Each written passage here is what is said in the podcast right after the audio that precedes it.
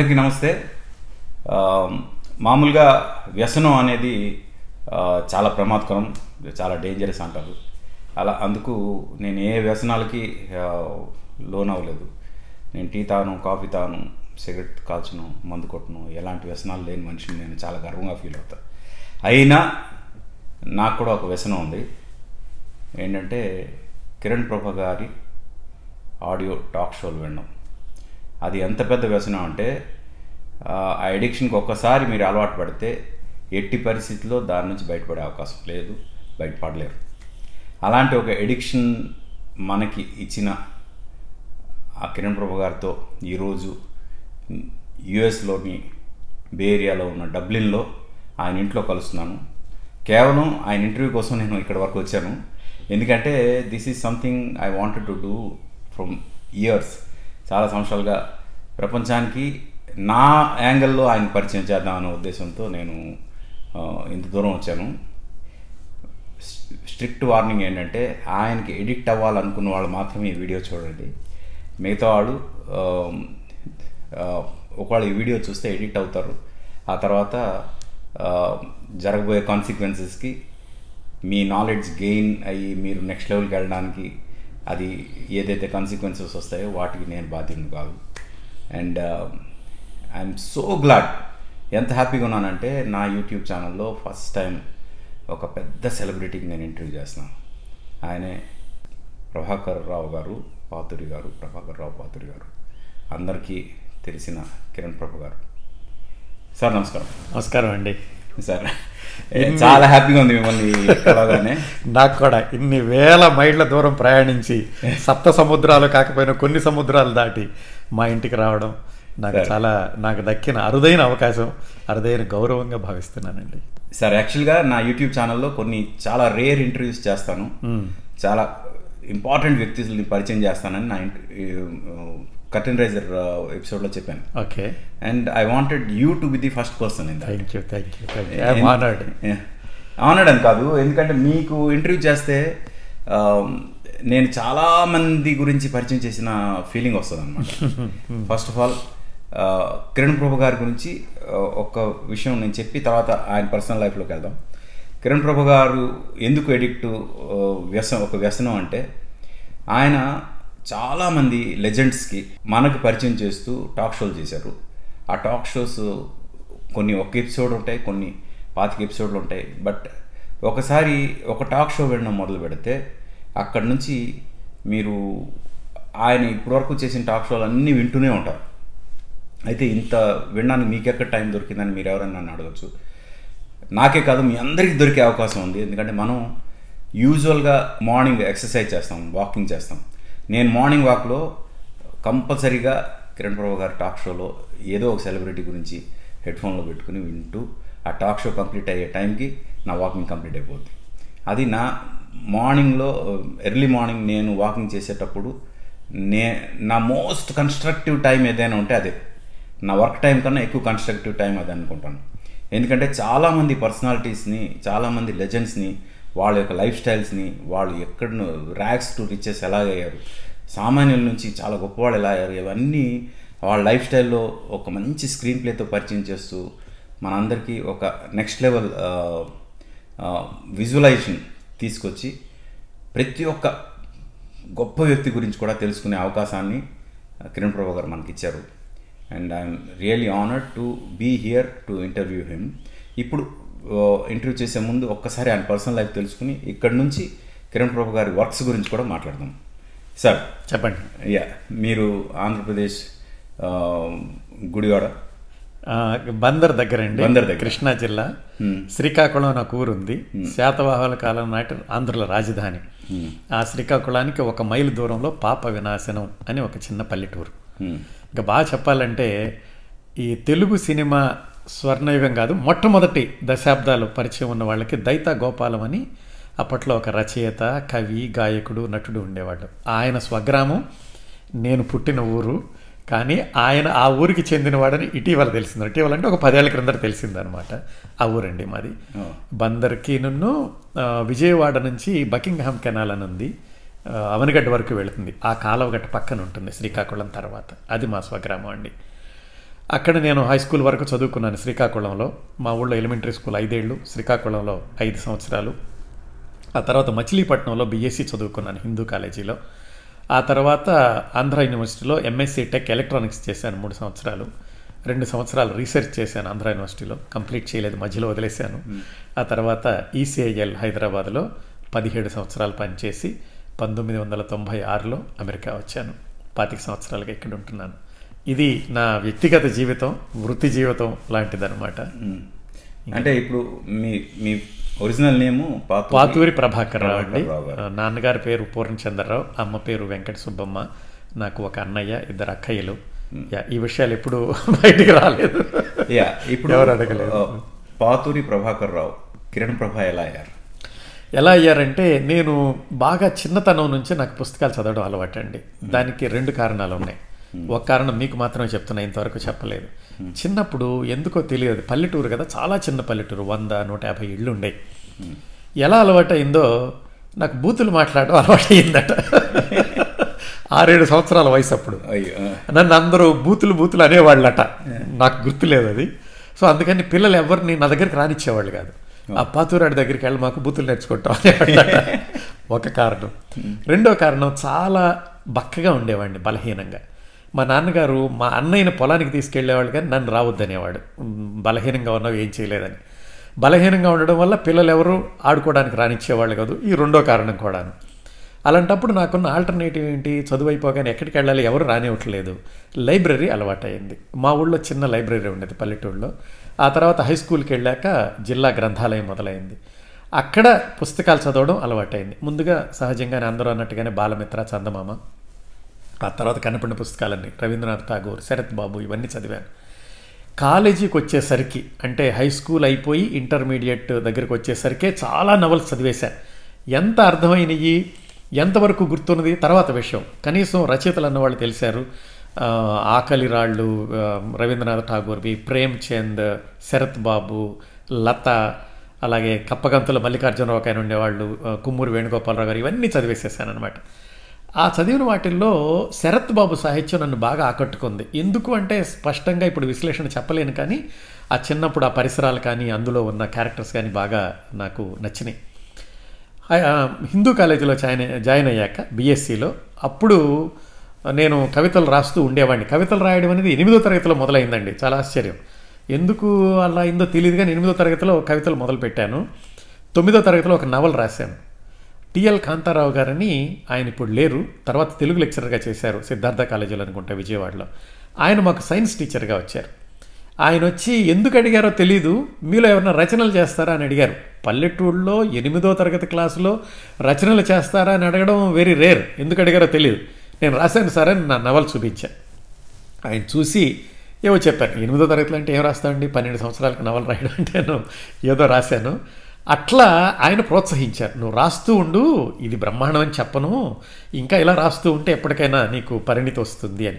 అట్లా రాయడం అనేది ఎనిమిదో తరగతిలో మొదలయ్యి కవితలు రాయడం ఇంటర్మీడియట్ వరకు కొనసాగించాను. ఇంటర్మీడియట్ తర్వాత ఆంధ్ర హిందూ కాలేజీలో మ్యాగజైన్లో రాసేటప్పుడు కిరణ్ ప్రభ అనే పేరుతో మొట్టమొదటి కవిత రాశాను మొట్టమొదటి కవిత ఆ యూనివర్సి ఆంధ్ర కాలేజీ మ్యాగజైన్లో. ఎందుకు ఆ పేరు పెట్టుకున్నాను అంటే అప్పుడే శరత్ బాబు చరిత్రహీనులు నవల చదివా. దాంట్లో కిరణ్ మయ్య అని ఒక పాత్ర ఉంటుంది.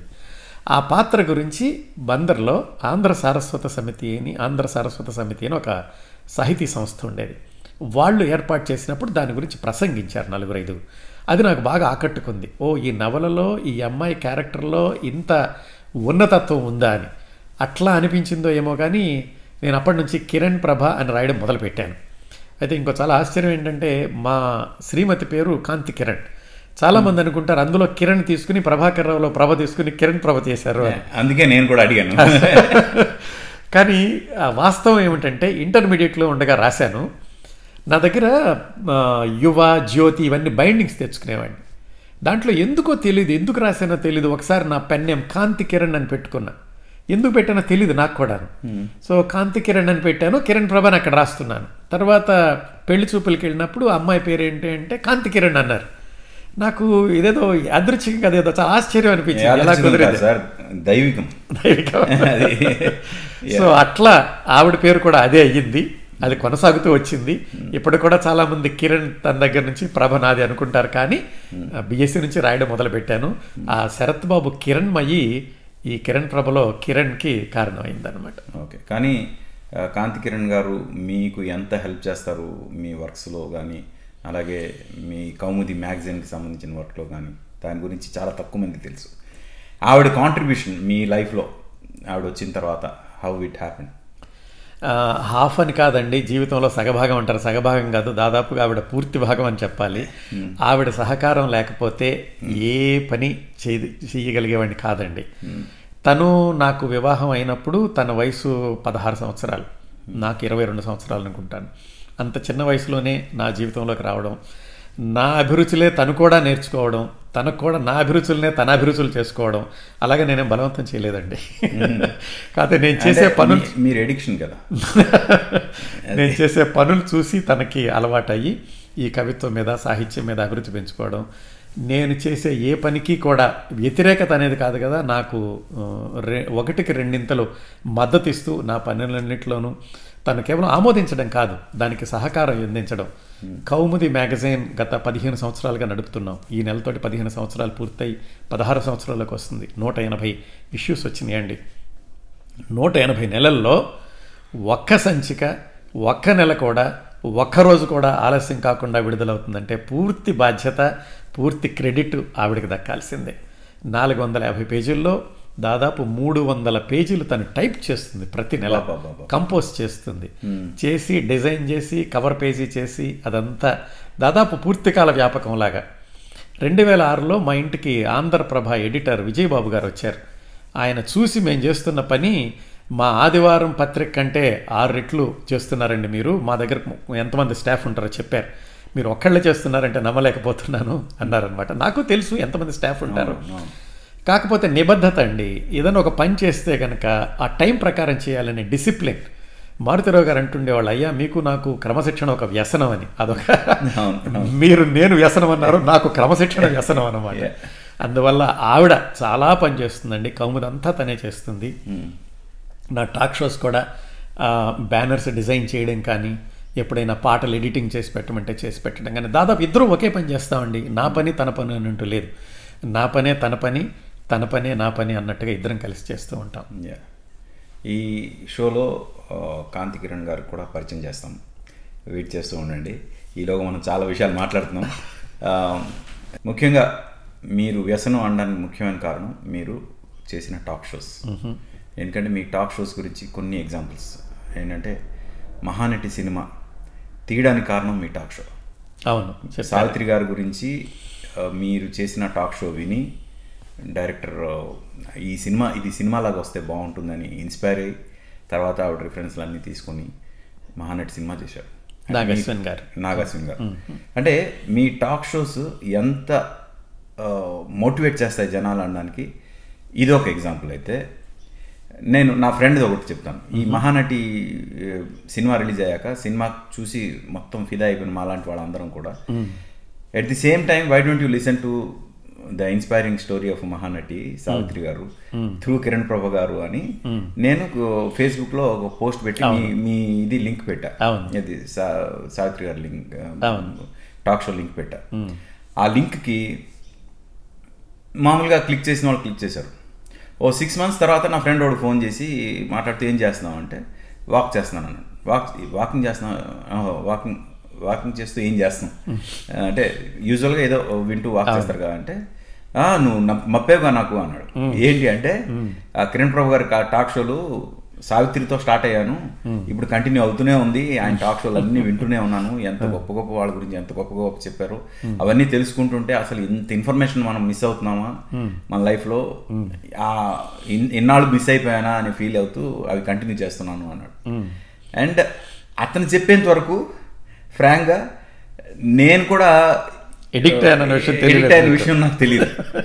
ఆ తర్వాత నాకు అర్థమైంది. అయితే నాకు వాకింగ్ అనేది ఆ, అంత ఆ, అలవాటు ఉండేది కాదు. సడన్గా one fine day doctors advise చేశారు వాక్ చేయాలి నువ్వు కంపల్సరీ అని. అప్పటి నుంచి ఇంకా రోజు కంపల్సరీ వన్ అవర్ వాక్ చేస్తాను వాకింగ్ టైంలో ఆరు నూరైనా నూరు ఆరు అయినా మీ ఇవి హెడ్ ఫోన్లో పెట్టుకుని మీ టాక్ షోలు వింటూ.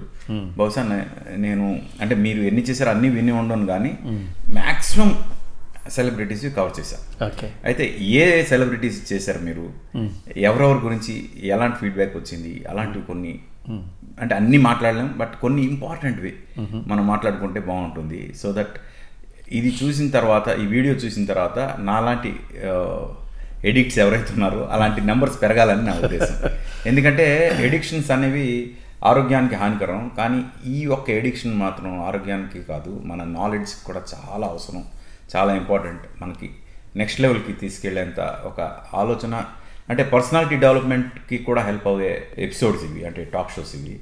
అంటే ఒక ఒక మనిషి లైఫ్ స్టైల్ని తను పుట్టిన దగ్గర నుంచి ఆ స్థాయికి వెళ్ళేంత వరకు తను పడిన తను ట్రావెల్ అయిన రూట్ ఏదైతే ఉందో దాని గురించి ఎప్పుడైతే తెలుసుకుంటామో తెలుసుకునేటప్పుడు ఆ అక్కడ మనకి తెలియకుండా మనం వాళ్ళతో కనెక్ట్ అయ్యి ఇలా మనం ఎందుకు ట్రై చేయకూడదు అనే లాంటి ఇన్స్పిరేషన్స్ చాలా వస్తాయి. అలాంటి ఇన్స్పైరింగ్ స్టోరీస్ మొత్తం చాలామంది లెజెండ్స్ తాలూకు స్టోరీస్ కిరణ్ రావు గారు చేశారు.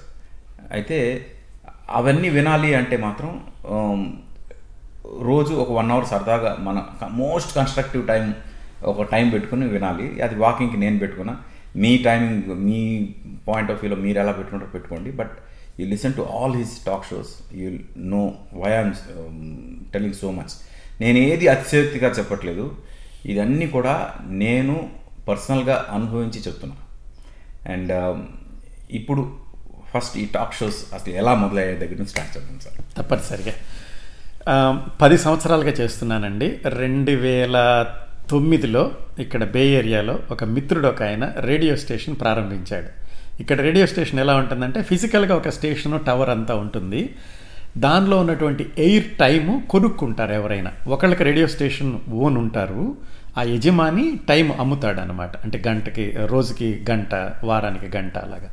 మా మిత్రుడు ఒక అతను వారానికి రోజుకి ఒక గంట కొనుక్కుని తెలుగులో ప్రోగ్రామ్ చేద్దాము అని నన్ను అడిగాడు. ఏమైనా సహాయం చేస్తారా అని. నాకు తెలియదు నేను ఏం చేస్తాను? నేను టాక్ షో చేస్తాను మాట్లాడతాను నా వాయిస్ అందరికీ బాగుంటుంది. ఏమీ ఐడియా లేదు. మిత్రుడు సహాయం చేద్దామని సరే అన్నాను. ఏం చేయాలో కూడా ఐడియా లేదు. రఘు మల్లాది అని ఆయన మొదలు పెట్టారనమాట రెండు వేల తొమ్మిది సెప్టెంబర్లో. సరే ఏం చెప్పాలి ఆయనకి? ఒక ఇరవై నిమిషాల పాటు ఏదో ఒకటి మాట్లాడండి అన్నాడు. ఏదో ఒకటి అంటే ఏం మాట్లాడతాం? నాకు చిన్నప్పటి నుంచి సినిమాలంటే చాలా ఆసక్తి. అది కూడా ఎలా అలవాటుందో తెలియదు ఆ పల్లెటూళ్ళలో మా ఊళ్ళో ఎవరు సినిమాకి వెళ్ళి పాటల పుస్తకం తెచ్చినా సినిమా రంగం విజయ చిత్ర కొన్నా వాళ్ళు చదవగానే నాకు ఇచ్చేసేవాళ్ళు. ఎందుకో తెలియదు అలా నా ఇంటి దగ్గర పో పో పోగుబండి. అలా సినిమాలంటే ఆసక్తి. మిత్రుడు ఇలా అడగగానే తొందరగా చేయగలిగింది ఏమిటంటే సినిమాల గురించి కానీ సినిమా వ్యక్తుల గురించి కానీ చెప్పడం. అట్లా రెండు వేల తొమ్మిదిలో అవి ఇప్పుడు లేవండి. నేను మొట్టమొదట్లో చెప్పిన ఏవి కూడా బయట లేవన్నమాట. అలా క్యాజువల్గా చెప్పడం మొదలుపెట్టాను. ఒక నాలుగు నెలలు అయ్యాక అందరూ విన్నవాళ్ళు బే ఏరియాలో చాలా బాగుందండి మీరు చాలా బాగా మాట్లాడుతున్నారు వినబుద్ధి అవుతోంది. అంటే దెన్ ఐ కాన్సన్ట్రేటెడ్ ఓకే ఇదేదో చేసేది చాలా జాగ్రత్తగా చేయాలి మనం అని కాస్త రీసెర్చ్ చేసి ఎక్స్పాండ్ చేయడం మొదలుపెట్టాను. రెండు వేల పదకొండు డిసెంబర్ సరిగ్గా పది సంవత్సరాల క్రిందట అండి. అది రెండు వేల పదకొండు చివరి వరకు నడిచింది. రెండు వేల పదకొండులో అతను మూసేశాడు రేడియో స్టేషను. రెండు వేల పదకొండు డిసెంబర్ రెండో వారంలో తెలుగు వన్ రేడియో కంఠోని రవిశంకర్ గారు వాళ్ళ లోకల్ రిప్రజెంటేటివ్ ఫోన్ చేసి ఇలాగ మీరు తెలుగు వన్లో చేయొచ్చు కదా అన్నాడు. అప్పటికి నేను వన్ ఇయర్గా చేస్తున్నాను. కాస్త బాగా ఎస్టాబ్లిష్ అయింది. ఇవేవి కూడా ఇప్పుడు యూట్యూబ్లో లేవండి అప్పట్లో చేసినవి. అప్పుడు వాళ్ళ కోసం చేయడం మొదలుపెట్టినప్పుడు తెలిసింది నాకు. వాళ్ళు డైరెక్ట్ ఇంటరాక్షన్ ఉంటుంది మా ఫోన్లు చేయడం అన్నమాట. అట్లా రెండు వేల పదకొండులో వాళ్ళకి ప్రారంభించి రెండు వేల పన్నెండు మార్చిలో ఆసూరి విజయ్ గారు బే ఏరియాలో కళ్యాణ్ కట్టుమరి ఆసూరి విజయ వాళ్ళిద్దరూ విరిజల్లు అనేటటువంటి రేడియో స్టేషన్కి ఆహ్వానించారు. అప్పటి నుంచి రెండు వేల పన్నెండు నుంచి వాళ్ళకి చేస్తున్నాను. ఇవి ఇవన్నీ కూడా వాలంటరీ వర్క్ అండి మీకు తెలుసు కదా? ఇందులో ఎక్కడ కూడా డబ్బుల వ్యవహారం. ఉండదు అసలు. కేవలం ప్యాషన్. నాకు ఆసక్తి వాళ్ళకి సహాయం చేయడం. కరెక్ట్గా చెప్పానంటేనండి రెండు వేల పన్నెండు నుంచి అంటే ఇప్పుడు ఇది రెండు వేల ఇరవై రెండు కదా ఈ పది సంవత్సరాలుగా ఎప్పుడైతే అందరూ బాగా వింటున్నారు అందరూ కూడా నాకు ఫీడ్బ్యాక్ ఇస్తున్నారు అందరూ ప్రభావితులు అవుతున్నారో తెలిసిందో అప్పుడు నేను ఎక్కువ టైం దీనికి కేటాయించడం జాగ్రత్తగా రీసెర్చ్ చేయడం ఒక స్క్రిప్ట్ లాగా చెప్పడం దీనికి ఇవన్నీ కూడా పది సంవత్సరాలుగా మొదలైందండి. కరెక్ట్గా చెప్పాలంటే రెండు వేల పన్నెండు నుంచి మొదలైందని చెప్పుకోవచ్చు అండి ఇప్పుడు మీరు చూస్తున్నటువంటి ఫార్మాట్. మొట్టమొదట్లో సినిమాల గురించి చెప్పా. రెండు వేల పన్నెండు పన్నెండు వరకు రెండు వేల పన్నెండు పదమూడు వరకు పాత సినిమాలు పాత సినిమా వ్యక్తులు.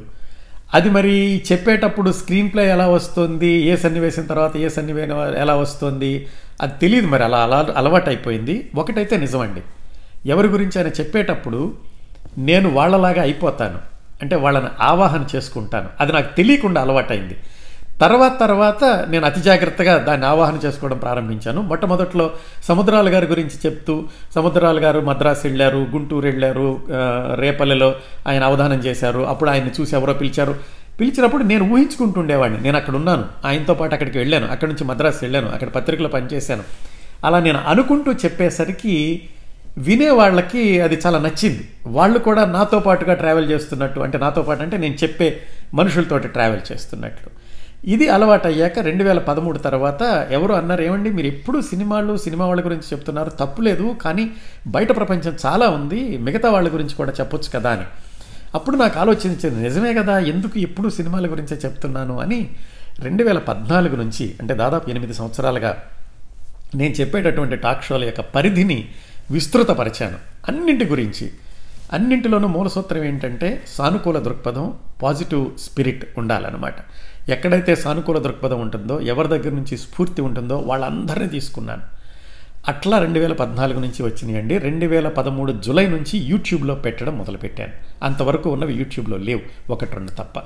యూట్యూబ్లో పెట్టి ఫీడ్బ్యాక్ వచ్చాక ప్రతి సంవత్సరం నా మీద ప్రతి షో అయ్యాగానే నా మీద బాధ్యత మరింత పెరుగుతూ వచ్చింది. ఎందుకంటే వినేవాళ్ళు దాన్ని ఏ స్పిరిట్తో వింటున్నారు దానిలో ఏం తీసుకుంటున్నారు అనే స్పందన రావడం మొదలుపెట్టాక నేను ఇంకా దాని మీద ఎక్కువగా కాన్సన్ట్రేట్ చేయడం వాటిని అలా చేసుకుంటూ రావడం జరిగింది. ఈ మీరు అడిగారు కదా ఈ ఇలా మొదలయ్యింది. మొత్తంగా చూసుకుంటేనండి సినిమాలు సినిమా వాళ్ళ గురించి అది నలభై శాతం మాత్రమే నేను చేసిన వాటిల్లో. దాదాపుగా ఎనిమిది వందల ఇరవై వరకు ఏమో ఉన్నాయి ఇప్పటివరకు యూట్యూబ్లో. పెట్టను ఇక రెండు వందలు రెండు వందలు ఉండుంటాయి ఇది మొట్టమొదట్లో నేను ఇంకా అప్లోడ్ చేయక ముందువి. మొత్తం వెయ్యిలో చూసుకుంటే ఒక మూడు వందల యాభై నాలుగు వందల వరకు సినిమాల వాళ్ళంటే. మిగతా వాళ్ళన్నీ కూడా సినిమాలకు సంబంధం లేనివండి. అంటే సైంటిస్టులు కానివ్వండి లేకపోతే ర- రచయితలు కానివ్వండి కవులు కానివ్వండి ఇంటర్నేషనల్ పర్సనాలిటీస్ కానివ్వండి ఎవరైనా కానీ మూల సూత్రం ఎవరినైనా ఎలా ఎన్నుకుంటున్నారు అంటే వాళ్ళ దగ్గర నుంచి మనం నేర్చుకునేది ఉండాలి. మన జీవితంలో సమస్యలకి వాళ్ళ వాళ్ళ జీవితంలో సమస్యల యొక్క పరిష్కారాలు మనకు పరిష్కారాలు అనిపించాలి. పాజిటివ్నెస్ ఉండాలి. ఒకటి వినగానే మీరు అన్నారు చూడండి ఓహో అన్- అన్ని సమస్యలు ఉన్నాయి కదా వాళ్ళకి. నా సమస్య చాలా చిన్నది కదా ఎందుకు ఇలా బాధపడుతున్నాను? అని కానీ జీవితంలో ఏదైనా సాధించాలి. ఆయన ఇంత చేశాడే నేను ఎందుకు చేయలేను? అని కానీ అలాంటిది రావాలండి. అట్లాంటి జీవిత చరిత్రల్ని ఎంచుకోవడం జరుగుతుంది అనమాట అసలు అంటే నేను విన్నాను కాబట్టి నేను ఎక్కువగా సినిమా వాళ్ళవే విన్నానండి. అంటే మే- బయటివి కొన్ని విన్నా కానీ బట్ సినిమా వాళ్ళు ఎందుకంటే నేను కనెక్ట్ అవుతా ఈజీ కాబట్టి సినిమా వాళ్ళు విన్నాను. ముఖ్యంగా ఏఆర్ రెహమాన్ది విన్నప్పుడు ఒక పాయింట్ వచ్చేసరికి నేను వాక్ చేస్తూ ఏడ్చేసాను నాకే తెలియకుండా. అవును ఎక్కడ ఏడ్చారో కూడా చెప్పగలను. అంటే ఐ వాజ్ ట్రావెలింగ్ మీరు అన్నట్టు. మీరు చెప్పిన టాక్ షోలో రెహమాన్తో పాటు నేను ట్రావెల్ చేసిన ఆ ట్రావెల్ చేస్తూ తెలియకుండా వాళ్ళ నాన్నగారి బాడీ తను ఒక భుజం మీద ఒక విధం మార్చుకుని పొట్టిగా ఉంటాడు మిగతా వాళ్ళు పొడవుగా ఉన్నారు. పొడవుగా ఆ- ఫీల్ వచ్చేసరికి అయ్యో పాపం. అని ఆ తెలియకుండా కళ్ళ కళ్ళలోంచి నీళ్ళు వచ్చాయి. ఎందుకంటే పర్సనల్గా పరిచయం ఒకటి ఆ మనిషి నాకు రామ్ గారు. ఆ- దీనివల్ల కొంచెం ఇంకొంచెం ఎక్కువ కనెక్ట్ అయ్యానేమో అది అదొకటి. రెండోది ఆయన సక్సెస్ ఏ రేంజ్ సక్సెస్ చూసాడు కూడా చూశాను నేను. అవును. ఆ అంత సక్సెస్ చూసిన మనిషి ఇంత కష్టపడ్డా అనేది అదొకటి. ఇలాగ అలా ప్రతి దగ్గర కూడా ప్రతి దీనిలో కూడా ఎస్పెషలీ ఎల్వి ప్రసాద్ గారిది ఒకటి. అలాగే రీసెంట్గా మీరు చేసిన మెగా సిరీస్ ఎంజిఆర్ ఎంజిఆర్ ఫ్రాంక్గా ఎంజిఆర్ గారు నేను తమిళ ఇండస్ట్రీకి ఎక్స్పోజ్డ్ కాదు నేను చెన్నైలో నా ప్రయాణం ఎక్కడా లేదు. కానీ ఎంజిఆర్ గారి గురించి అందరూ చెప్పడం విన్నాను కానీ అంటే ఎంజిఆర్ గారు అంటే డైహార్డ్ ఫ్యాన్స్ని చూశాను. మీరు ఆ టాక్ షోలో ఇరవై ఆరు ఎపిసోడ్స్ ఇరవై ఐదు. ఇరవై ఐదు ఎపిసోడ్స్ చేశారు. ఆ ఇరవై ఐదు ఎపిసోడ్స్ నెక్స్ట్ వీక్ ఎప్పుడు వస్తుందా నెక్స్ట్ వీక్ ఎపిసోడ్ ఎప్పుడు వస్తుందా అని వెయిట్ చేస్తూ విన్న వాళ్ళు నేను ఒకడు ఆలస్యం అయితే మీరు ఫోన్ చేశారు. అయితే ఆ ఇరవై ఐదు ఎపిసోడ్స్ విన్నాక ఎంజిఆర్ ఎవరు అన్- అనేది నాకు తెలియదు అనే పరిస్థితి లేదు ఇప్పుడు. I know everything about him ఆయన సినిమాల గురించి కానీ ఆయన క్యారెక్టర్ గురించి కానీ ఆయన లైఫ్ స్టైల్ గురించి కానీ ప్రతిది కూడా నాకు తెలుసు ఇప్పుడు. అవును. అంటే మనకి ఒక మనిషి తెలియాల్సిన అవసరం లేదు. ఆయన గురించి తెలుసుకోవాలని ఒక చిన్న జిజ్ఞాస ఉంటే చాలు. మనం ఆయన లైఫ్ లైఫ్ స్టోరీ మొత్తం చూసేయచ్చు అనేది మీ టాక్ షోలో నాకు అర్థమైంది. థ్యాంక్ యూ థ్యాంక్ యూ మీరు చేసిన టాక్ షోస్లో మంచి ఫీడ్బ్యాక్ వచ్చిన కొన్ని ఇవి. అంటే ఫస్ట్ యూట్యూబ్లో అప్లోడ్ అయిన వాటిలో ఏది ముందు అప్లోడ్ అయింది. తర్వాత ఎక్కువ ఎప్రిసియేషన్ వచ్చిన టాక్ షో ఏది. ఈ రెండింటి గురించి మాట్లాడక ఇంకొన్ని క్వశ్చన్స్ అడుగుతా ఓకే. ఫస్ట్ అంటేనండి ట్వంటీ రెండు వేల పదమూడు ఆగస్ట్ అని చెప్పాను కదా నాకు ఇలా యూట్యూబ్లో అప్లోడ్ చేస్తే ఇంతమంది చూస్తారని కానీ స్పందన వస్తుందని కానీ ప్రభావితులు అవుతారని ఏమీ ఐడియా లేదు. అప్పట్లో నాకు ఉన్నదాన్ని కమలాకర్ కామేశ్వరరావు గారు అనుకుంటాను ఫస్ట్ టైం అప్లోడ్ చేసింది. ఆ తర్వాత ఇంక వరుసనే చేస్తూ వచ్చాను. ఫీడ్బ్యాక్ వచ్చిన కొద్దీ మెరుగుపరచుకోవడం ప్రారంభమైందండి. అంటే చెప్పే విధానం కానీ లేకపోతే కవర్ చేసేటటువంటి విస్తృతి కానీ రీసెర్చ్ కానీ దానిలో ఉన్న వాస్తవాల్ని ఖరారు చేసుకోవడం కానీ పెరిగిందనమాట చాలా సమయం.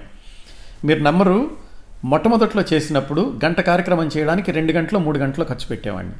ఇప్పుడండి యూ షుడ్ ట్రస్ట్ మీ ఇరవై గంటలు పడుతుందండి. గంట కార్యక్రమం మీరు వింటున్నారు అంటే I'm spending twenty hours behind the scenes ఎక్కడి నుంచి వచ్చినాయి అని అడగండి. వస్తాయి అనమాట మనం చేయాలనుకుంటే.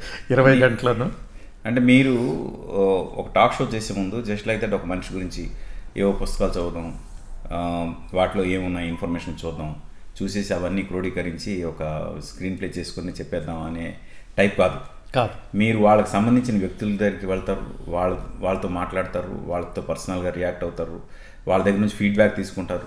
ఆ ఫీడ్బ్యాక్లో అథెంటిసిటీ మళ్ళీ చెక్ చేస్తారు.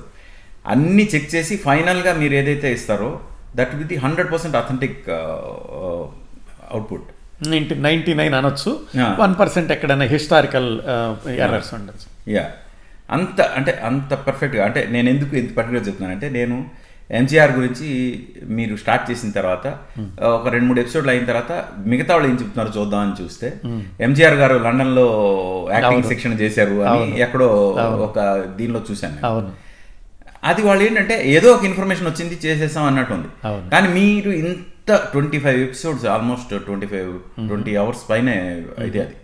అంత దీనిలో ఎక్కడ కూడా ఆ విషయం చెప్పలేదు. లేదు. ఎందుకు చెప్పలేదు అంటే నేను అడిగాను మీకు. యా. ఎందుకంటే అది నిజం కాదు కాబట్టి. అంటే అలాంటి అబద్ధాలని జనానికి నిజాల్లాగా చెప్పే యూట్యూబ్ ఛానల్స్ ఉన్న ఈ సందర్భంలో నిజాల్ని మాత్రమే చెప్పాలి అనవసరంగా మిస్గైడ్ చేయకూడదు జనానికి అనే విషయంలో మీరు చేసే రీసెర్చ్ వర్క్ ఏదైతే ఉందో దట్ ఈస్ సంథింగ్ ఇన్క్రెడిబుల్ అండి. థ్యాంక్ యూ ఆ రీసెర్చ్ మీరు ఎలా చేస్తారు? అంటే ఇంకెవరైనా యూట్యూబర్స్ ఉంటే వాళ్ళకి ఏమైనా హెల్ప్ అవుతుందేమో అనే ఉద్దేశంతో. తప్పనిసరిగా. ఇందాకటి ప్రశ్న ఇందాక పూర్తిగా చెప్పలేదు. అది చెప్పి ఇది చెప్తాను. మీరు ఫస్ట్ అడిగారు కదా అంటే మీరు చేసిన వాటిల్లో ఎక్కువ స్పందన వచ్చింది కార్యక్రమాలు ఏంటి ఎవరెవరి గురించి చేశారు అని. అట్లా నేను అప్లోడ్ చేయడం మొదలుపెట్టాక స్పందన రావడం మొదలుపెట్టాక నేను జాగ్రత్తగా మరింతగా దాని మీద ఎక్కువ సమయం స్పెండ్ చేయడం అది ప్రారంభమైంది. కొన్ని చెప్తాను. ఇందాకటి ప్రశ్నకి సమాధానం ఇది. తర్వాత ఈ రీసెర్చ్ గురించి చెప్తాను. నేను చేసిన వాటిలో నుండి చాలా స్పందన వచ్చింది అంటే ఎల్లాపరగడ సుబ్బారావు గారు డాక్టర్ ఎల్లాపరగడ సుబ్బారావు గారని పంతొమ్మిది వందల ఇరవై మూడులో అమెరికా వచ్చి పంతొమ్మిది వందల నలభై ఎనిమిది వరకు ఇరవై ఐదు సంవత్సరాలు ఇక్కడే ఉన్నారు. ఆయన మళ్ళీ భారతదేశం తిరిగి వెళ్ళలేదు. ఆయన కనిపెట్టినటువంటి మందులు ఇప్పటికి కూడా అందరం వాడుతున్నాం. ఆయనకి దేని మీద పేటెంట్ ఆయన అప్లై చేసుకోలేదు. ఒక్కడే ఇరవై ఐదు సంవత్సరాలు కూడా అమెరికా గడ్డ మీద భారతీయ పౌరుడిగా బ్రతికి భారతీయ పౌరుడిగానే చనిపోయాడు ఆయన. ఆయన చేసినటువంటి మైసిన్ యాంటీబయాటిక్ అండి. వాటన్నిటికీ కూడా ఆద్యుడు అనమాట ఆయన. ఆయన గురించినటువంటి చేసిన కార్యక్రమం ఇప్పటికి కూడా చాలామంది విని చెప్తూ ఉంటారన్నమాట. అంటే ఆయన పడిన కష్టాలు చిన్నప్పుడు. చదువుకోవడానికి డబ్బులు లేకపోతే వాళ్ళ అమ్మ వాళ్ళ నాన్న చనిపోతే వాళ్ళ అమ్మ మంగళసూత్రం అమ్మి ఇంకా మంగళసూత్రం అవసరం లేదురా నాకు నువ్వు చదువుకోవడానికి ఇవ్వు అని ఆయనకి ఇవ్వడం. ఆయన చదువు మానేసేసి సన్యాసుల్లో కలిసిపోదాం అనుకున్నప్పుడు మళ్ళా ఆ సన్య రామకృష్ణ మఠం వాళ్ళు బాబు ఇలా కాదు నువ్వు చదువుకోవాలని ఆయన వెనక్కి పంపించడం. ఆయన అష్టకష్టాలు పడి అమెరికా రావడం అమెరికాలో ఇరవై ఐదు సంవత్సరాలు ఉండడం. ఆయన పరిశోధన చేసినప్పుడు ఆయన చేసిన పరిశోధనలేమో ప్రొఫెసర్ గారి పేరు పెట్టేవాడు. కింద రీసెర్చ్ స్కాలర్ చేసినప్పుడు రీసెర్చ్ స్కాలర్ పేరు పెట్టేవాడు. అలాగా ఆయన నిస్వార్థంగా అంత చేయడం. అది చాలామందికి ఇప్పటికి కూడా చాలామంది ఎప్పుడు వీని గురించి వినలేదండి అని వింటుంటారండి. అన్నిటికీ చాలా మటుకు వచ్చింది. ఇప్పటికి కూడా ఎక్కువగా తరచూ వినిపించేది ఎల్లా ప్రగడ సుబ్బారావు గారిది. ఆయన చూసి ఒరిస్సాలో ఒక చాలామంది ఉన్నారండి అభిమానులు చెప్తూ ఉంటారు. ఒరిస్సాలో ఒక ఆయన ఆయన రిటైర్డ్ లాయర్ అన్నమాట. ఆయన చెప్పారు ఆయన వైఫ్కి యాక్సిడెంట్ అయ్యి మంచం మీద పడుకుంటే అన్నీ ఈయన చేయాల్సి వచ్చిందట. హీఈస్ లైక్ సెవెంటీ ఫోర్ ఎంతో ఉంటారు నేను మొదట్లో చాలా విసుక్కున్నానండి ఇంత చేయాల్సి వచ్చింది నేను చేయాల్సి వచ్చిందా ఈ పనులన్నీనని. అప్పుడు ఎల్లాప్రగడ సుబ్బారావు గారి కార్యక్రమం విన్నాను. ఆయన అమెరికా వచ్చినప్పుడు కొత్తలో చదువుకోవడానికి డబ్బులు లేక బోస్టన్లో ఈ హాస్పిటల్లో పేషెంట్స్ దగ్గరికి వెళ్ళి వాళ్ళ మలమూత్రాలు కడగడం చేసి దాంట్లోంచి వచ్చిన డబ్బులతో ఆయన చదువుకున్నాడు. ఆయన అంత ఉన్నత అగ్రవర్ణాల నుంచి వచ్చిన అనుకున్నట్టు మనిషే ఇన్నాంటి పనులు చేశాడు చదువుకోవడానికి. నా భార్యకి నేను చేయలేనా? అనిపించిందండి. ఆ రోజు నుంచి నాకు ఎప్పుడూ బాధ అనిపించలేదు. అలా చేస్తున్నానండి అని చెప్పారు. అదండి ఎల్లప్రగడ సుబ్బారావు గారి గురించి. తర్వాత ఎక్కువగా వచ్చింది ఏంటంటే చలం గారి గురించి విశ్వనాథ సత్యనారాయణ గారి గురించి కార్ల్ మార్క్స్ గురించి ఇప్పుడు వస్తున్నటువంటి ఎంజీఆర్ గురించి. వీటి కారణం కూడా చెప్తాను. విశ్వనాథ సత్యనారాయణ గారి గురించి ఇరవై ఐదు వారాలు చెప్పాను. చాలామంది విశ్వనాథ సత్యనారాయణ గారి ఆయన రాసినటువంటి రచనలు అర్థం కావు పాషాణపాకం లేకపోతే ఆయన ఛాందసుడు ఇవన్నీ కూడా జనరల్గా ఉన్నటువంటి భావాలు. ఆయన ఎవరైతే ఎక్కువగా అభిమానిస్తారో వాళ్ళు కూడా పుస్తకాల గురించి కూడా ఉపన్యాసాలు అవన్నీ చెప్తూ ఉంటారు. విశ్వనాథ సత్యనారాయణ గారు మిగతా రచయితలు లాంటి వాడే. ఆయన కూడా మిగతా రచయితలు రాసినంత సులువుగానూ రాశారు. ఆయన కూడా కమ్యూనిస్టు కథలు రాశారు. ఆయన కూడా సామాజిక దృక్పథం ఉండేటటువంటి కథలు రాశారు. ఆయన రాసినటువంటి వేయి పడగలు అర్థం కాని పుస్తకం కాదు. పదో తరగతి వాడికి కూడా అర్థమవుతుంది అని నేను రుజువు చేశానండి. అని పెద్ద రీసెర్చ్ చేశానని గొప్పగా చెప్పుకోవట్లేదు కానీ నాకు అనిపించింది. దాంట్లో భాగాలు తీసుకుని చదివి వినిపించాను. ఇది అర్థమవుతుందా? అతడు ఇక్కడికి వచ్చినాడు. అతడు ఊరికి వెళ్ళినాడు. ఇది అర్థమవుతుంది కదా? ఇలా డెబ్భై ఐదు శాతం ఉంటుంది. ఇరవై ఐదు శాతం కొంచెం కష్టంగా ఉంటుంది. కానీ చదవండి. చదివి డిక్షనరీ పెట్టుకుంటే తెలుగు అర్థమవుతుంది కదా మీకు. ఏ విధంగా చూసినా కానీ ఈ పుస్తకం మీరు బాగా చదవదగింది అని నేను లక్షలాది మందిని ఒప్పించగలిగాను అనమాట అదొకటి చాలామందికి నచ్చింది. విశ్వనాథ సత్యనారాయణ గారంటే అర్థం కారనుకున్నామండి. వెయ్యి పడగలు ఇంత బాగుంటుందా? వెయ్యి పడగల్లో ఇంత కథ ఉంటుందా? అని లక్షలాది మంది దానికి స్పందించారు. చలం గారు తర్వాత. చలం అంటే అంటరానివాడు. ఆయన పుస్తకాలు ఎవరో చదవకూడదు. ఆయనే ఉంది పారిపోయి అక్కడ కూర్చున్నాడు అరుణాచలంలో. ఇలా అనుకునే వాళ్ళకి మళ్ళీ చలంగారి జీవితంలోని ఎత్తుపల్లాలన్నీ చూపించి ఆయన మొట్టమొదటి దాదాపు ముప్పై సంవత్సరాలు నలభై సంవత్సరాలు ఆంధ్రాలో ఉన్నప్పుడు ఆయన పుస్తకాలు రాసినప్పుడు ఆయనే చెప్పుకున్నారు ఆయన జీవితం గురించి తెలిసిన పుస్తకంలాగా. అది ఒక పార్శ్వం. రెండో పార్శ్వం ఏదైతే ఆయన అరుణాచలంలో ఉండి ఇరవై ఐదు సంవత్సరాలు కూడా ఆయన ఎంతగా మదనపడ్డాడు. ఆయన ఎలాంటి శాంతయుతమైనటువంటి పనులు చేశాడు? ఎంతమంది జీవితాల్లో వెలుగులు నింపాడు? అనే విషయం చాలామందికి తెలియదు. అది విన్నాక చాలామంది అన్నారు ఓ ఇదే అండి నేను చలంగారంటే ఓన్లీ ఈ పుస్తకం రాసి సమాజాన్ని చెడగొట్టాను అనుకున్నాను కానీ ఇంతమంది జీవితాల్లో ఇలాంటి వెలుగులు కులిపి కురిపించారని బోల్డంతమంది చెప్పారండి. అది. అట్లా కార్ల్ మార్క్స్ గురించి.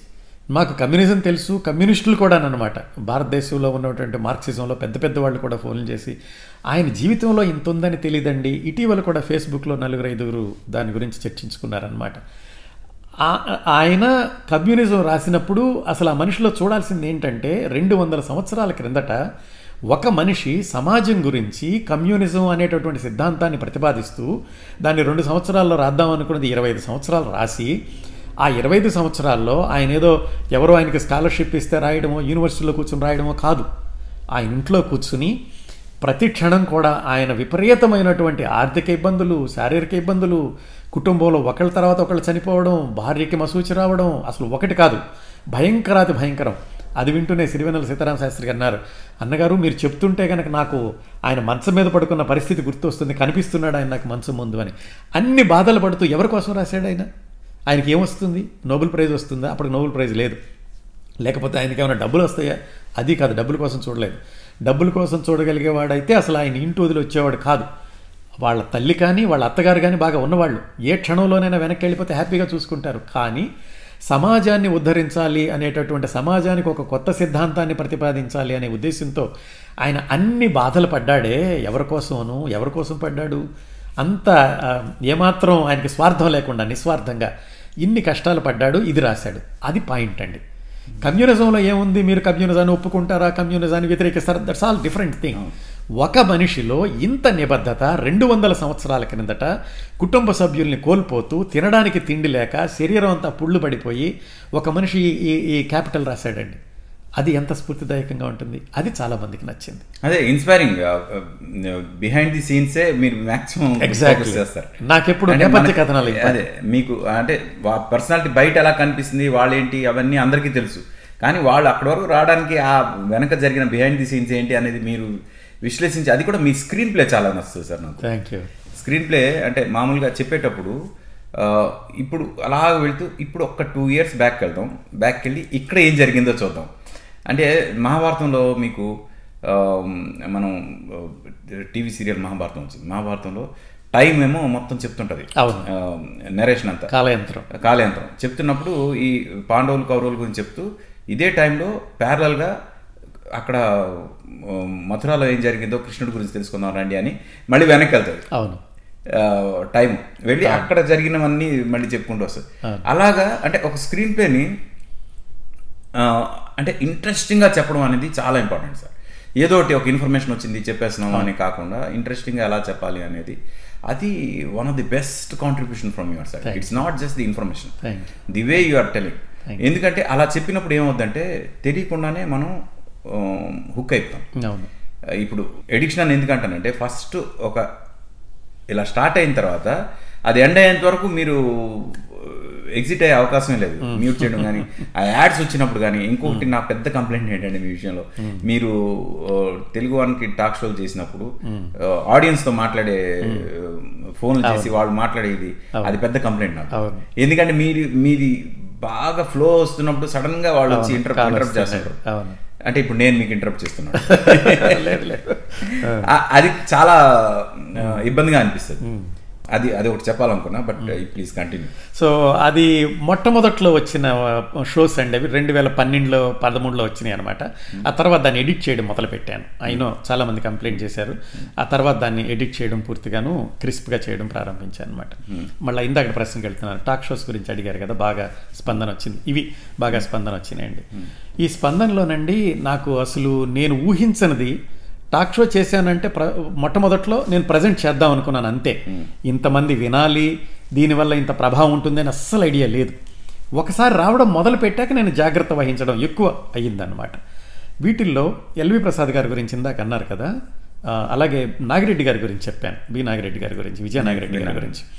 అది చెప్పినప్పుడు మనం ఒక మాట మాట్లాడతామండి అది ఎవరు ఎలా తీసుకుంటారో ఎవరికి ఎలాంటి ఎఫెక్ట్ కనిపిస్తుంది అనేది మన చేతిలో ఉండదు. నాకు చాలా ఆశ్చర్యం వేస్తుంది కొన్ని కొన్ని ఎఫెక్ట్లు చూస్తుంటే. నాగిరెడ్డి గారి కార్యక్రమం విని ఫ్లారిడా నుంచి ఒక ఆవిడ నాకు మెయిల్ ఇచ్చారు. నాకు సాఫ్ట్వేర్ కంపెనీ అండి చాలా దెబ్బతింది ఇండియా వెళ్ళిపోదామని అన్ని వైండప్ చేసుకున్నాను. But now I'm reviving Nagireddy గారి ప్రోగ్రామ్ విన్నాక. ఏం నచ్చింది అని ఆవిడకి రాస్తే చెప్పారు. ఆయన చిన్నప్పుడు ఉయ్య ఉల్లిపాయలు అమ్మి తర్వాత డబ్బులన్నీ కోల్పోయి అప్పులై పాలపైపోయి మళ్ళా రివైవ్ అయ్యి ఇంకో బిజినెస్ పెట్టి ఇంకో బిజినెస్ పెట్టి అలా ఆయన పట్టుదలగా చేశారు కదా నేను కూడా చేయొచ్చు కదా ఒకసారి ఫెయిల్ అయినందుకే ఇలా అవ్వడం ఎందుకు అనే స్ఫూర్తి వచ్చిందండి అన్నారు. అది చెప్పలేమండి అది ఎట్లా వచ్చిందనేది. అట్లాగే ఇంకొక ప్రోగ్రామ్ ఏదో చేసి ఒక ఆవిడ అరిజోనాలో ఉంటారు. ఆవిడకి చాలా భయం అంట బయటకు వెళ్ళడానికి. She was eight eight month pregnant husband India వెళ్ళారు. ఆ టైంలో నా షోస్ విన్నారట. విన్నాక ఇంతమంది ఇన్ని కష్టాలు పడి పైకి వచ్చారే నాకు నాకు భయపడడం ఎందుకు నేను అనుకుని కారు uh, డ్రైవ్ చేసేవాళ్ళు కాదట. వాళ్ళ హస్బెండ్ ఇండియా నుంచి వస్తుంటే ఆవిడ డ్రైవ్ చేసుకుంటూ వెళ్ళారట ఎయిత్ మంత్లో. ఆశ్చర్యపడి ఇదేంటి నువ్వు ఎప్పుడు డ్రైవ్ చేయలేదు? ఎలా వచ్చావంటే నేను కిరణ్ ప్రభు గారు టాక్ షోస్ వింటున్నాను. నాకు చాలా ధైర్యం వచ్చేసింది. అన్నారట. ఇవి తెలియదండి ఎందుకు ఇంపాక్ట్ అందుకే నేను ఫస్ట్ ఇంట్రాక్షన్లో పర్సనాలిటీ డెవలప్మెంట్ టాక్ షోస్ అని చెప్పి అవును. అలా చెప్తున్నానని కూడా అనుకోలేదు. తర్వాత తర్వాత తెలిసాక నేను ఆ యాంగిల్స్ మీద ఫోకస్ చేయడం ఎక్కువైందన్నమాట. ఇంకొక ఇలాంటి దాదాపుగా అతిశయోక్తి లేకుండా ఒక డెబ్బై ఎనభై స్టోరీస్ ఉన్నాయండి ఇలాంటివి. చాలా వరకు చాలా చోట్ల చెప్పాను. ఇంకొకటి మాత్రం చెప్తాను. ఈ సందర్భంలో చెప్పడానికి కూడా కారణం చెప్తాను అది. రెండు వేల పదహారులో నేను విశ్వనాథ సత్యనారాయణ గారి ప్రోగ్రామ్ చేస్తున్న సమయంలో నాకు ఒక మెసేజ్ వచ్చింది. దాని గురించి కాదు వేరే గురించి. మీరు ఇలా చాలా బాగా చెప్తారండి. చాలా మెసేజ్లు వస్తూ ఉంటాయి. మా అమ్మగారికి కూడా మీ టాక్ షోస్ అంటే అవి ఇష్టం. మీకు ఒకసారి మిమ్మల్ని చూడాలని ఉంది. ఏంటండి మీ అమ్మగారు ఏం చేస్తారు ఏంటి అంటే భారతదేశం నుంచి తీసుకొచ్చానండి. మా అమ్మకి క్యాన్సరు ట్రీట్మెంట్ ఇప్పిస్తున్నాను ఇక్కడ. మీ ప్రోగ్రాం అంటే చాలా ఇది మేము ఒకసారి మీ ఇంటికి వస్తామంటే అయ్యో తప్పనిసరిగా రండి అని నేను చెప్పాను. పెద్దావిడ కదా మీరు రావద్దండి నేనే వస్తాను. ఎందుకంటే అంతకుముందు రెండు మూడు ఇలాంటి సందర్భాల్లో పెద్ద పెద్ద వాళ్ళు నన్ను చూడాలనుకోవడం నేను చూడలేకపోవడం వాళ్ళు వెళ్ళిపోవడం నేను తర్వాత అయ్యో ఒకసారి కనిపిస్తే బాగుండేది అనుకోవడం కుటుంబ సభ్యులు ఏమండి మీకోసం చాలాసార్లు చూసిందండం నాకు అనిపించి నేనే వాళ్ళ ఇంటికి వెళ్ళాను. వెళ్ళినప్పుడు ఆవిడ భీమవరం నుంచి ఇక్కడికి వచ్చారు. వాళ్ళ అమ్మాయి దగ్గరుండి క్యాన్సర్కి ట్రీట్మెంట్ తీసుకుంటున్నారు. ఆవిడ చెప్పింది ఏంటంటే ఇక్కడ కీమోథెరపీ అది ఇచ్చినప్పుడు బాగా విపరీతమైన పెయిన్ తోటి ఈవిడ టీచర్ అన్నమాట వాళ్ళ అమ్మగారిని తీసుకొచ్చారు. మా అమ్మని ఇంటి దగ్గర పెట్టి నేను స్కూల్కి వెళ్ళేదాన్ని సాయంకాలం వచ్చేసరికి అమ్మ తలకి తల గోడకేసి కొట్టుకుంటుండేది ఆ బాధ భరించలేక. ఇప్పుడు గత రెండు మూడు నెలలుగా మీ ప్రోగ్రాం విన్నాక నేను ప్రశాంతంగా పడుకుంటుందండి. నేను వచ్చేసరికి ఇంట్లో మీ వాయిస్ వినిపిస్తుంటుంది తను ప్రశాంతంగా పడుకుంటూ ఉంటుంది అని చెప్పారు. వాళ్ళు నరేంద్ర మోడీకి చాలా కుటుంబ ఫ్యామిలీ ఫ్రెండ్స్ అనమాట అంటే నరేంద్ర మోడీ గారి ఫ్యామిలీ కాదు వీళ్ళ ఫ్యామిలీకి ఆయన ఫ్రెండ్ అనమాట ఎప్పటి నుంచో ఆయన ప్రధానమంత్రి కాకముందు నుంచి భీమవరం దగ్గర ఉంటారు. వాళ్ళ ఇంటికి వెళ్ళినప్పుడు వాళ్ళు ఆవిడ చెప్పి చాలా ఇదయ్యి ఇట్లా మా అమ్మగారు మీ మూలాన ప్రశాంతంగా పడుకోగలుగుతున్నారు చాలా వరకు క్యూర్ అయిందని. తర్వాత ఆవిడ ఇండియా వెళ్ళారు. ఇటీవలే ఆయన ఆవిడ పోయారని తెలిసింది. ఇప్పుడు ఐదేళ్ళ క్రిందట అనమాట అప్పటికి వెళ్ళినప్పుడు ఆవిడ చాలా ఆప్యాయంగా ఈ షర్ట్ ఇచ్చారనమాట అందుకని ఈరోజు ఇది ఈ ఆ ఉదాహరణ చెప్పడానికి కారణం ఈ చొక్కా కూడా వాళ్ళు ఇచ్చారనమాట అభిమానంగా వద్దమ్మా నేను మిమ్మల్ని చూడాలని వచ్చానంటే లేదు లేదు బాబు. మా అమ్మగారికి ప్రశాంతతకి మీరు కారణమయ్యారు Pain killer. అని చెప్పారనమాట అంటే ఒక టాక్ షో పెయిన్ కిల్లర్ అవుతుందని చాలా మందికి తెలియదు నేను లండన్లో డాక్టర్ రామకృష్ణ మాదిన అని ఆయన సైకాలజిస్ట్ అండి. చాలా మంచి మిత్రుడు. ఆయన one of the best psychologist in UK. ఆయన అడిగాను ఏమండి ఇలా అంటున్నారు? ఒకసారి యూకే వెళ్ళినప్పుడు ఆయన కలిస్తే అడిగాను. ఇలా అంటున్నారు అందరూను మెడిసిన్ లాగా పనిచేస్తున్నారు. నిజమేనా? దీనికి ఏమైనా సైంటిఫిక్ రీజన్ ఉందా? వాళ్ళు ఏమైనా ఫెయిత్తో అంటున్నారా? అంటే ఆయన చెప్పారు లేదండి సైంటిఫిక్ రీజన్ ఉంది. మన శరీరంలో ఉన్నటువంటి ఈ హార్మోన్స్ కానీ ఈ శరీరంలో స్పందనలు కానీ ఒక్కొక్క వాయిస్ ఒక్కొక్క ఫ్రీక్వెన్సీకి అవుతాయి స్పందిస్తూ ఉంటాయి ఇవి. అలాగే ఇప్పుడు ఈ హిప్నోటిజం అది ఎందుకు చేస్తున్నారు? ఆ ఫ్రీక్వెన్సీలో మనని హిట్ చేస్తూ ఉంటాడు.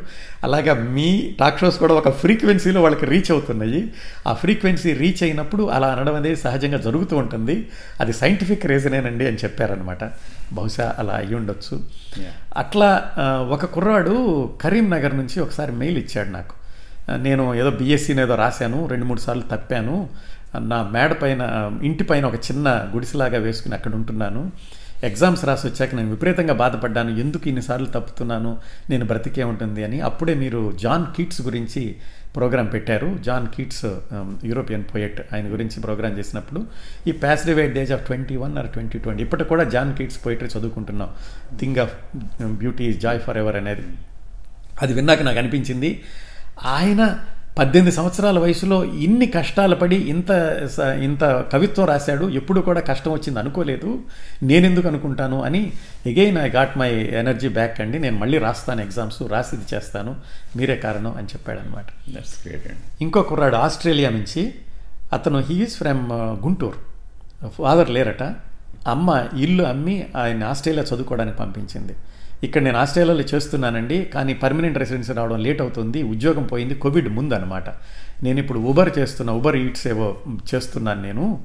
రాత్రిపూట నాకు ఎక్కువగా తెల్లవారుజాము వరకు ఎక్కువ ఉండవు.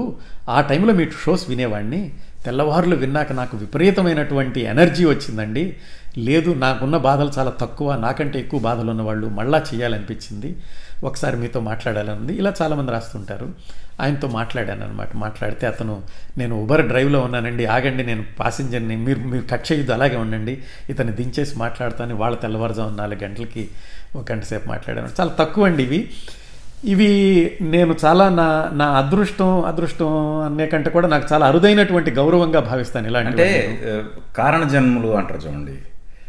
ఎంతోమంది లైఫ్ని ట్రాన్స్ఫార్మ్ చేయడానికి కొంతమంది లైఫ్ని ఇన్స్ ఇన్స్పిరేషన్గా తీసుకుని మీరు ఇస్తున్న టాక్ షోస్ వల్ల మీరు కారణ జన్మలు అయ్యారు ర్యాంక్. అంటే ఎంతోమంది కారణ జన్మల గురించి చెప్తూ మీరు బై డిఫాల్ట్ మీరే కా- కారణ జన్మలు అయ్యారు ఎంతమందికి వాళ్ళ గురించి చెప్పే ఇది చేస్తూ. That is one thing I I'm really and మీరు మీ గురించి నేను ఎంత పెద్ద ఫ్యాన్ అవడానికి మెయిన్ అండ్ నెక్స్ట్ ఎపిసోడ్లో ఆయన ఎలా చేస్తారు అని ఇందాక అడిగిన క్వశ్చన్కి answer at the same time Kanti Kiran గారికి పరిచయం చేస్తూ ఆయన వర్కింగ్ స్టైల్ చూస్తూ తర్వాత ఇంకా చాలా ఇంట్రెస్టింగ్ విషయాలు కొన్ని నెక్స్ట్ ఎపిసోడ్ మాట్లాడతాం. అప్పటి వరకు కిరణ్ ప్రభు గారి ఛానల్ మీరు కిరణ్ ప్రభ అండర్ స్కోర్ ఎవరు పేరు కొట్టినా వాళ్ళ గురించి వస్తుంది. కిరణ్ ప్రభ కిరణ్ ప్రభ గారు యూట్యూబ్ ఛానల్ ఫాలో అవ్వండి. ఆయనతో ఆల్రెడీ ట్రావెల్ అవుతున్న ఎవరైనా ఉన్నారంటే ఆయనకి డైరెక్ట్గా మీరు రీచ్ అవ్వాలంటే the best way is to contact him through Facebook messenger ఫేస్బుక్లో కిరణ్ ప్రభు గారు ఐడియా ఉంది. దానిలో మెసెంజర్లో మీరు కనుక పోస్ట్ చేస్తే మీ మ్యాటర్ డెఫినెట్గా ఇంట్రెస్టింగ్ అనిపిస్తే ఆయన రిప్లై కూడా ఇస్తారు. నేను ఆయనకి పర్సనల్గా చెప్తున్నా రిక్వెస్ట్ చేస్తున్నా. తప్పనిసరిగా. ఈ ప్రోగ్రామ్ చూస్తున్న వాళ్ళకి దయ- దయచేసి మీరు తప్పనిసరిగా. అలాగే Kiran Prabha at Gmail dot com ఆ ఈమెయిల్ కూడా నేను రెగ్యులర్గా రిప్లైస్ ఇస్తానండి. Yeah to reach him directly and నా ఫ్రెండ్స్ అందరికీ నేను ఆయన పడుకున్నారా నిద్రపోతున్నారా లేచి ఉన్నారా అవన్నీ తెలియకుండా నా ఫ్రెండ్స్ ఫ్యాన్స్ ఎవరున్నా వెంటనే ఫోన్ కొట్టి ఇది ఒకటి మా ఫ్రెండ్ మాట్లాడతాను ఇస్తా ఇస్తూ ఉంటాను నేను. అండ్ అంత క్లోజ్ కాబట్టి మేమిద్దరం నేను ఆ వెసులుబాటు నేను తీసుకుంటా. బట్ డెఫినెట్గా ఇంకా చాలా విషయాలు మాట్లాడేది ఉంది. Will break here and meet you in the next episode.